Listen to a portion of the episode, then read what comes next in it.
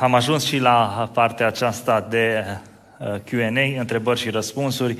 Uh, cu siguranță Dumnezeu uh, ne va vorbi și mai departe. Uite, m-am gândit, frate Titus, să începem așa cu o întrebare în direct, așa cum intuiați de fapt. Cineva ne scrie, aveți argumente biblice conform cărora zeciuiala trebuie practicată și în Noul Testament? Da, e o întrebare care apare frecvent atunci când apare zeciuiala și, cum spuneam, e interesant că unii, uh, împotriva oricăror argumente, uh, parcă ar vrea să o scoată de acolo. Uh, da, sunt câteva argumente care pentru mine sunt convingătoare și aș putea face referire la câteva. Ar merita probabil luat un timp mai extins pentru treaba asta, dar încerc să fiu succint. Eu cred că unul din argumentele care mă convinge că zeciuiala este și în Noul Testament este faptul că ea apare înainte de sistemul mozaic. De obicei, asociem zeciuiala cu legea lui Moise. Și spunem, nu-i mai Moise, nu mai e problema respectivă, renunțăm la zeciuială. Găsim zeciuiala în Biblie mult înainte de Moise.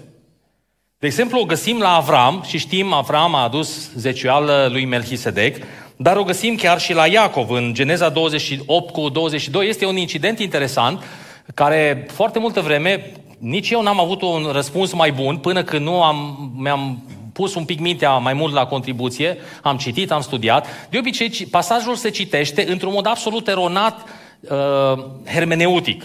Adică îl avem pe un Iacov care fuge de acasă, fuge de fratele lui, îi cu coada între picioare, dar Dumnezeu îi dă, uh, îi dă un vis și el în vis face troc cu Dumnezeu în sensul că îi strânge mâna la spate. Adică el îi pănică ieri, dar se întâlnește cu Dumnezeu și zice, măi, Doamne, dacă Tu îmi dai mie, mă porți de grijă, mă duci, mă duci înapoi cu bine, eu îți dau zeciuială. Mi se pare absolut ieșit în afara contextului normal de interpretare a unui pasaj. Mai degrabă ce se citește acolo este tocmai re- recunoașterea că în mentalul lui Iacov exista ideea de zeciuială. Iacov spune, Doamne, eu știu ceva de când îți mic. Tata și bunicul m-au învățat că zeciuiala este o lege universală, este ceva înscris în natura asta, care dacă îl practic mă ajută. De aceea, indiferent pe unde mă duci, și mai ales dacă mă vei binecuvânta și îmi vei doa de toate, Doamne, dintre, din pachetul de credințe cu care voi pleca în lumea asta largă, alungat de fratele meu, eu voi ține zeciuiala între credințele fundamentale. Mai mult, în Vechiul Testament, unii spun că de, identificăm sau descoperim zeciuiala chiar în grădina Edenului. Probabil că acest caracter universal al zeciuielii, care precede și excede uh, sistemul mozaic, poate fi mai bine înțeles prin asociere cu cealaltă valoare sau cu celălalt concept uh, transcendental, odihna sau sabatul. Da? Găsim odihna în Geneza, găsim odihna în sistemul lui Moise, o găsim și în Noul Testament. Se discută, se fac aluzii, se fac reglementări și o vedem peste tot. Nu, da, noi nu ne închinăm sâmbătă, ne închinăm duminica, dar avem o zi de odihnă, recunoaștem că există o lege universală în universul moral al lui Dumnezeu care spune să ne oprim din când în când, să facem o pauză. La fel, cred că zeciuială este lângă odihnă o altă lege universală în sensul acesta. Unii interpretează incidentul cu Cain și Abel în felul acesta. Am auzit multe feluri de interpretări, dar unii spun așa. Secretul acelei distinții între Cain și Abel este practicarea sau nepracticarea zeciuielii. Interesant limbajul pe care îl găsim în uh, Geneza 4, și anume că Abel aduce, știți ce aduce la Dumnezeu în, uh, când aduce jerfa? Cele din tâi roade. Exact limbajul care descrie zeciuiala în Vechiul Testament. Însă despre Cain spune că după o vreme, când s-o gândi și el, ca să nu zică Dumnezeu că el chiar nu a făcut nimic, a aruncat și el ceva lui Dumnezeu și zice, jertfa lui Abel a primit-o, jertfa lui Cain n-a primit-o. Nu e neapărat ultimul argument acesta, dar ideea de transcendență, ideea de lege a universului moral de care dacă țin cont, sunt bine, dacă nu țin cont, mă bleastăm sau mă îndepărtez de binecuvântare este acolo. Un alt argument pe care eu îl am, care, pe care îmi bazez convingerea că zeciuială este actuală, este Maleahi capitolul 3 și am citit astăzi din Maleahi 3. Interesant că atunci când vorbește despre zeciuială, și da, este în Vechiul Testament, Maleahi e ultima carte din Vechiul Testament, pasajul începe așa. Eu sunt Domnul, eu nu mă schimb. Altfel spus, caracterul neschimbat al lui Dumnezeu stă la baza discuției despre zeciuială. Urmează să discute despre zeciuială, că l-au furat, că nu știu ce, dar Dumnezeu spune, eu sunt Domnul, eu nu mă schimb. Adică caracterul meu vine cu mine și urmează să vorbim despre zeciuială, ea este cu mine. Mai mult decât atât, chiar în Noul Testament avem Matei 23 cu 23, un verset pe care adesea îl cităm, îl știm, Vai de voi cărturari și fariței fățarnici, voi da zeciuială din mărar, izmă, chimen, lăsați nefăcute legea, dreptatea, mila, credincioșia și Iisus spune pe acestea să le faceți, pe acestea ultimele și pe celelalte zeciuielile să nu le lăsați nefăcute. Iisus reîntărește acest concept al zeciuielii, chiar dacă nu face de foarte multe alte ori apel la el în învățătura pe care o dă. Mai mult, apropo de a nu fi făcut apel, un alt argument pe care îl am în vedere în, în susținerea zeciuielii este irelevanța argumentului tăcerii. Adică spun unii, Măi, dacă nu scrie Noul Testament, înseamnă că nu mai trebuie. Dar în Noul Testament nu spune nici că nu trebuie. Și sunt multe alte lucruri care nu sunt menționate în Noul Testament și sunt detaliate în Vechiul Testament și noi nu le aruncăm. Pentru că, din, încă o dată, zeciuiala nu o mai practicăm în sensul ceremonial, nu mergem cu banii la templu și așa mai departe. Sunt multe detalii care uh, sunt specifice sistemului evreiesc, însă principiul este acolo. Faptul că nu se discută este din cauza că evreii din vremea Domnului Isus și din vremea Noului Testament aveau idee de zeciuială mult mai mult decât avem noi astăzi. Lor le era clar subiectul ăsta de la o parte la cealaltă.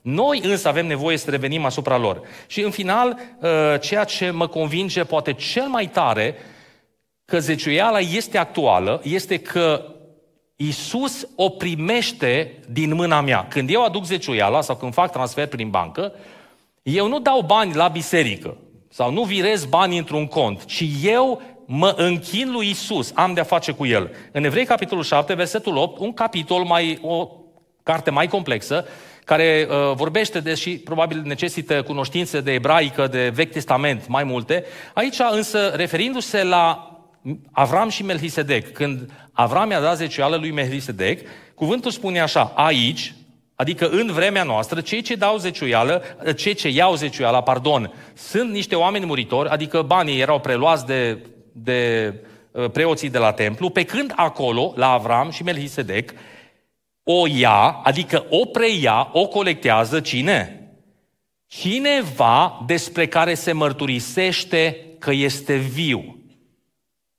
Zeciuiala este actuală, pentru că cel ce o recepționează este viu. Eu nu mi-aduc zeciuiala la biserică ca la forul final. Biserica este tot un pit stop, este tot o, o, o, o direcție tranzitorie recepționerul, cel care încasează zeciuiala de la mine. Nu este contabilul, nu este păstorul, ci este cel despre care se spune că este viu. Deci acestea sunt argumentele care pe mine, pe noi ne convin ca familie că zeciuiala este actuală și că este o oportunitate, un privilegiu și o practică care îl onorează pe Dumnezeu și care aduce binecuvântare sau îngăduie binecuvântării să se reverse. O altă persoană ne întreabă dacă zeciuiala trebuie adusă doar la biserică. Da, e o întrebare la fel de comună ca și, ca și cea anterioară. Mai dăm zeciuiala la Nou Testament, de ce la biserică? Da, aici s-ar putea să fie nevoie să ne facem o întrebare, să punem o întrebare, de ce să nu o aducem la biserică, dacă Dumnezeu ne-a zis să o aducem la biserică. Vor spune unii, sunt săraci, sunt oameni care au nevoie de bani și Dumnezeu ne spune că avem destule resurse pe care să le gestionăm, să le virăm într-acolo. Însă despre zeciuială ne spune că ea are un caracter anume, are un scop anume și se practică într-un mod anume. Deci, în înțelegerea mea, nu cred și nu văd în Scriptură că zeciuiala se poate, uh, se poate face micromanagement pe ea în sensul de a, a o redistribui unde credem noi. Adică avem 90% de procente care ne rămân și cu care putem să fim generoși. Și recomandarea ar fi să fim din ce în ce mai generoși pe măsură ce descoperim caracterul bun uh, și bunăvoința lui Dumnezeu. Însă despre zeciuială nu văd o alternativă alta decât de a merge pe traseul pe care Biblia mi-l dă. Și câtă vreme nu mi s-au dat alte alte uh, detalii ulterioare, adică în, în Noul Testament, odată, nu o văd, uh, nu o văd întreruptă. Avem practici din Vechiul Testament care se declară că sunt închise. Nu mi se spune despre asta. De asemenea, nu mi se spune că ar trebui să direcționeze în altă parte. Singura posibilitate de interpretare, cred eu, sănătoasă este să fac ceea ce știu până unde mi-o revelat Dumnezeu. Adică zeciuiala se duce la casa lui Dumnezeu. În același ton cu întrebarea dinainte, zeciuiala trebuie adusă neapărat la biserica locală sau poate fi restituită într-o biserică ce este în construcție? Asta o cazuistică aici. Da, uh, am prieteni care au mulți bani, Domnul se binecuvinteze, și cu ei îndrăznesc să pun în problema, să răspund la întrebarea asta în felul următor. Bă, interesant, măi prietene, cum vrei tu să-ți faci obraj subțire cu banii lui Dumnezeu? Adică ai bani grămadă, dar tu cu zeciuiala vrei să faci biserici. Despre folosința zeciuielii ni se spune că ea nu se folosește pe construcție. Apropo, știu că sunteți în construcție, vă recomand să nu luați banii, fluxul de zeciuiel din biserică să-i duceți la construcții. Pentru construcții se fac colecte suplimentare. Deci folosirea zeciuielii care ar trebui să o aduc în biserica locală, ca parte a închinării mele comunitare, și folosirea ei ca și caritate pentru alții, adică să spună frații că Fratele ne-a ajutat la construcție, este un fel de a ne face obraz subțire cu banii lui Dumnezeu, dar înșelăm. Adică dacă vreau să ajut la construcție, Doamne ajută să fac cât de mulți bani pot, să pot să dau și la alții, dar nu să mă joc cu zeciuiala lui Dumnezeu și să, uh, să-mi fac eu uh, nume bun pe banii lui. Zeciuiala se aduce în comunitate și generozitatea până nu există limite. Apropo de generozitate, hai să punctăm și întrebarea asta. Care e diferența între zeciuială și dărnicie? În mintea unora se suprapun. Da, păi despre zeciuială avem detalii despre care am vorbit, are caracterul clar definit. Generozitatea sau dărnicia sunt bani pe care Dumnezeu ni pune pe inimă să-i dăm în afară. Adică eu cred că orice creștin, pe măsură ce se maturizează, va ajunge să pună deoparte bani în creștere, procentual, lunar, uh, pentru a fi disponibil pentru a-i da altora. De exemplu, noi, ca familie, și nu spun asta ca să mă laud, mi se pare o practică absolut normală, uh, când vin, când vin veniturile, rapid identificăm procentul de 10%, îl punem deoparte, nu umblăm la el, îl direcționăm spre biserică, dar faza imediat următoare a administrării banilor personal sau de familie este să punem o sumă pe care am stabilit-o deoparte pentru generozitate. Și atunci, din banii respectivi, când apar nevoi, că biserică, că un sărac, că uh, alte situații, din banii respectivi, Dumnezeu ne, ne, ne îndeamnă, avem și practici comune, respectiv avem un proiect în care lunar, lunar dăm aceiași bani, dar avem și o sumă la îndemână în care Dumnezeu ne călăuzește și dăm aleatoriu. Mai mult, nu odată, după ce s-au terminat banii din buget, am simțit, am înțeles din partea lui Dumnezeu imboldul să dăm. Și atunci era întrebarea de unde mai dau, că bugetul de dărnicie s-a terminat. Și Dumnezeu m-a călăuzit în alte categorii de buget. Poate că am avut banii de concediu și am zis, băi, nu mai mergem până acolo, mergem mai aproape. Dar din banii ăștia răspundem unei, unei uh, încurajări a lui Dumnezeu sau o altă persoană care are nevoie de ajutor. Deci, Dărnicia ar trebui să fie percepută diferit, separat, dar, cum spun, obișnuiesc să spun în, în astfel de momente, în uh, seminarii, în predici, ca să putem să fim generoși, trebuie să planificăm. Trebuie să punem banii deoparte cu regularitate. Pentru că noi toți am vrea să fim mai generoși, ne uităm la ce rămâne și zicem că nu mai avem niciunde. Dar dacă am pune lunar când vin banii, zeciuia la prima dată, după aia un procent pentru generozitate, am fi dintre cei mai, cele mai bune modele și pentru alții, pentru că întotdeauna am putea să fim generoși. Problema noastră nu e că nu avem resurse, ci pentru că nu ne administrăm resursele ca să fim generoși. Apropo de administrare și așa, cineva ne întreabă zeciala din profit brut sau net? Da, e o întrebare legitimă. Uh, da, dacă n-am uh, menționat asta, cred că zeciuiala se dă din profitul uh, brut în sensul am un profit la firmă, că acum vorbim de, de inițiativă privată. Când e vorba de salariu, înțelegerea mea este că dăm zeciuială din salariu. Da? Dar dacă avem o firmă, atunci nu din profitul pe care îl declarăm la sfârșitul anului după ce ne-am cumpărat camion și uh, buggy de mers la munte, adică ne scădem tot profitul ca să ajungem pe zero și să nu plătim taxe, ci din profitul real. Profitul real este diferența dintre cheltuială și câștig. Acela este profit. Bineînțeles că în cheltuială intră salariile, intră întreținerea, mașinile, chiriile și așa mai departe. Deci este, uh, sunt cheltuielile legitime, normale pentru funcționalitatea businessului. Însă de acolo încolo, chiar dacă noi ne, nouă ne permite legea să mai încărcăm Uh, să tăiem din, uh, din profit ca să nu plătim taxe prea mari, uh, eu cred că ne jucăm cu Dumnezeu. Adică n-ar trebui să ne fie frică că dacă îl onorăm pe Dumnezeu cu zeciuiala din profit, ne-ar scădea profitul. Din potrivă, Dumnezeu ne-ar putea încredința, pentru că suntem credincioși, și mai mult pe mână. Da, cât despre persoanele care au, le intră lunar o sumă de bani și sunt angajate, vorbim de... Vorbim, da, acum Asta este înțelegerea mea. Dacă a stat de vorbă cu cineva din America care are un alt sistem financiar, adică oamenii primesc toți banii, da, zice am 40 de mii, am 50 de mii, 100 de mii pe an, aia înseamnă cu tot cu taxe. Și americanii, cinste lor, eu mă uit încă, mă uit de jos în sus la ei, că nu am dus-o până acolo, ei dau zeciuială, cei care practică zeciuială dau din, din brut. Înainte să dea taxele, când au 100 de mii încasări, 10% se duc la Dumnezeu, după care plătesc ARS-ul, după care își plătesc celelalte. Dacă ar fi să fim și noi în aceeași variantă, atunci ar trebui să aflăm, unii nu știm cât avem brutul.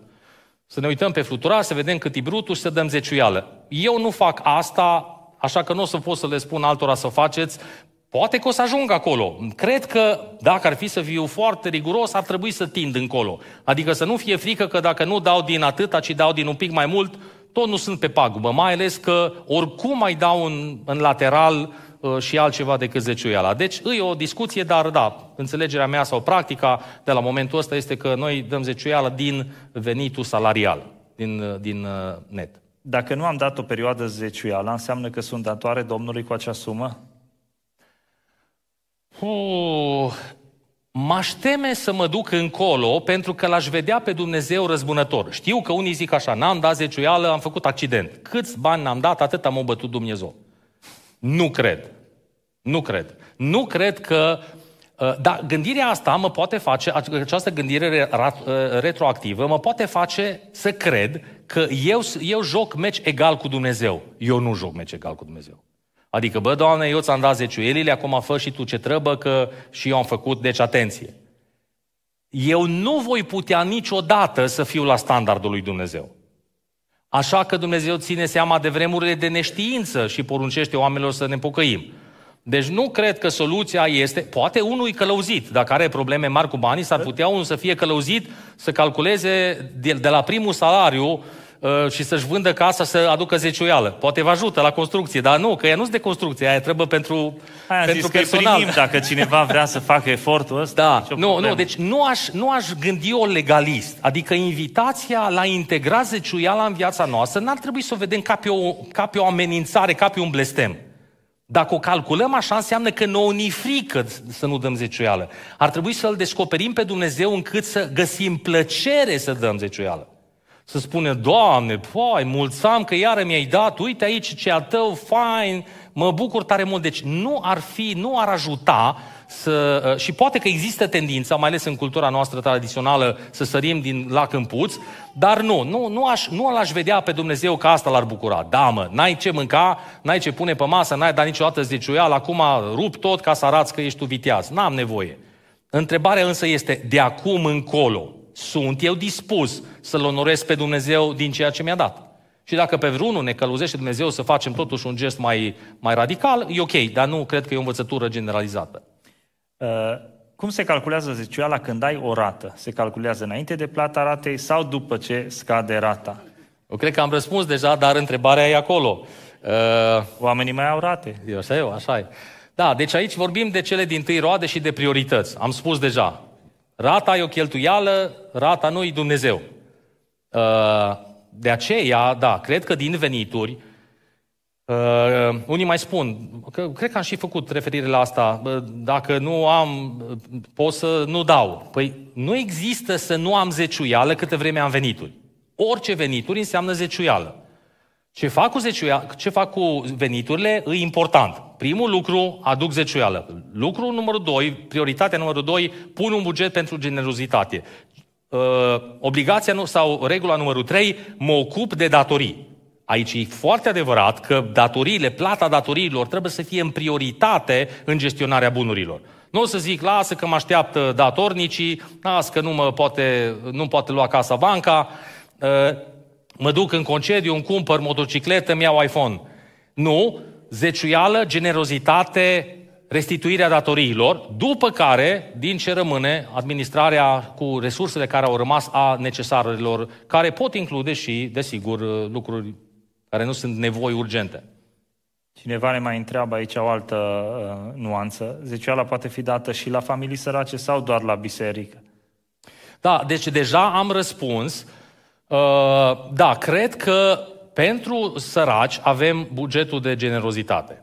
Acum, ca să nu fim legaliști, trebuie să uh, ne uităm în, în întreaga Scriptură și să vedem că există cazuri excepționale.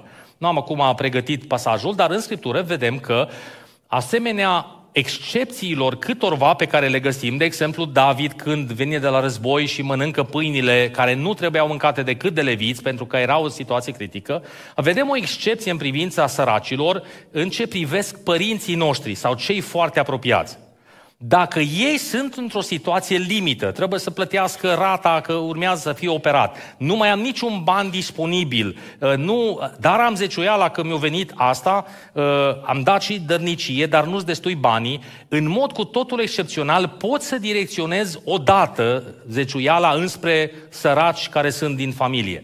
Dar să fac o practică din a nu aduce zeciuiala la biserică și a o tot da la săraci, din nou, cad în capcana cealaltă în care îmi fac o bras subțire cu banii lui Dumnezeu.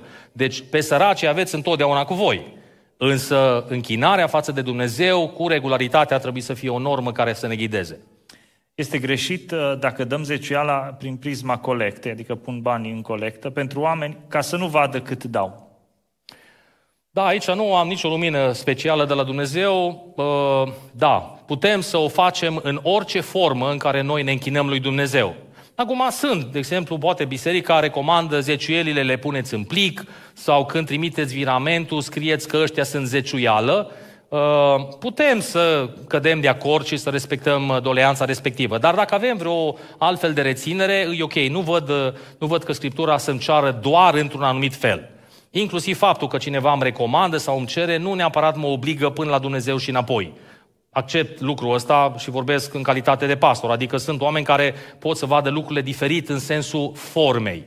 Dar este important să mă închin lui Dumnezeu și să aduc la casa lui Dumnezeu. Că vreau să fie anonim, că nu vreau să știe alții, mai ales că da, poate că am foarte mulți bani, zecioală înseamnă mii de euro pe lună, ă, poate mă gândesc nici să nu-i pun toți odată, că o să se prindă de, că de la mine că eu sunt cu mulți bani. O să pun de mai multe ori duminica la, la plic, adică în colectă să nu se vadă, deci caut forme prin care să atrag atenția lui Dumnezeu, să împlinesc funcția, să lucreze mie caracterul, dar da, cumva încerc să gestionez, să îndrept privirea spre Dumnezeu. Însă dacă o fac din motive de a mă eschiva, de a, uh, de a nu mă alinia că o zis nu știu cine sau așa, s-ar putea să am altfel de, de probleme. Cineva ne întreabă dacă zeciuiala trebuie să conțină și darurile financiare. De exemplu, dacă uh, plata pe mașina vândută sau primește de la cineva niște bani de la un prieten într-o lună sau doar veniturile constante. Uh, înțeleg că orice înseamnă plus valoare. Dacă, de exemplu, am cumpărat o mașină uh, cu o sumă de bani, o trecut niște ani, am vândut-o cu uh, bani mai puțini. Nu o, eu personal, așa înțeleg eu, uh, suma respectivă nu o tratez ca și uh, profit suplimentar. Pentru că eu sunt, de fapt, pe minus față de posibilitatea de a-mi lua altă mașină. În schimb, dacă vând o casă și eu știu cât m-a costat să o produc și o vând cu o valoare ridicată, diferența dintre cât m-a costat și cât am vândut-o, o tratez ca pe un profit pe care îl zeciuiesc. De asemenea, dacă primez vreun dar de orice fel, uh, îl, îl percep un procent în el ca fiind al lui Dumnezeu. Deci îl văd ca un profit, ca o chestie suplimentară care conține acel 10% pe care îl, îl returnez lui Dumnezeu. Mulțumim frumos, apreciem uh, răspunsurile pe care ni le-ați dat. Dumnezeu să vă binecuvânteze. Haideți să-i dăm un rând mare de aplauze fratelui Titus Păștean.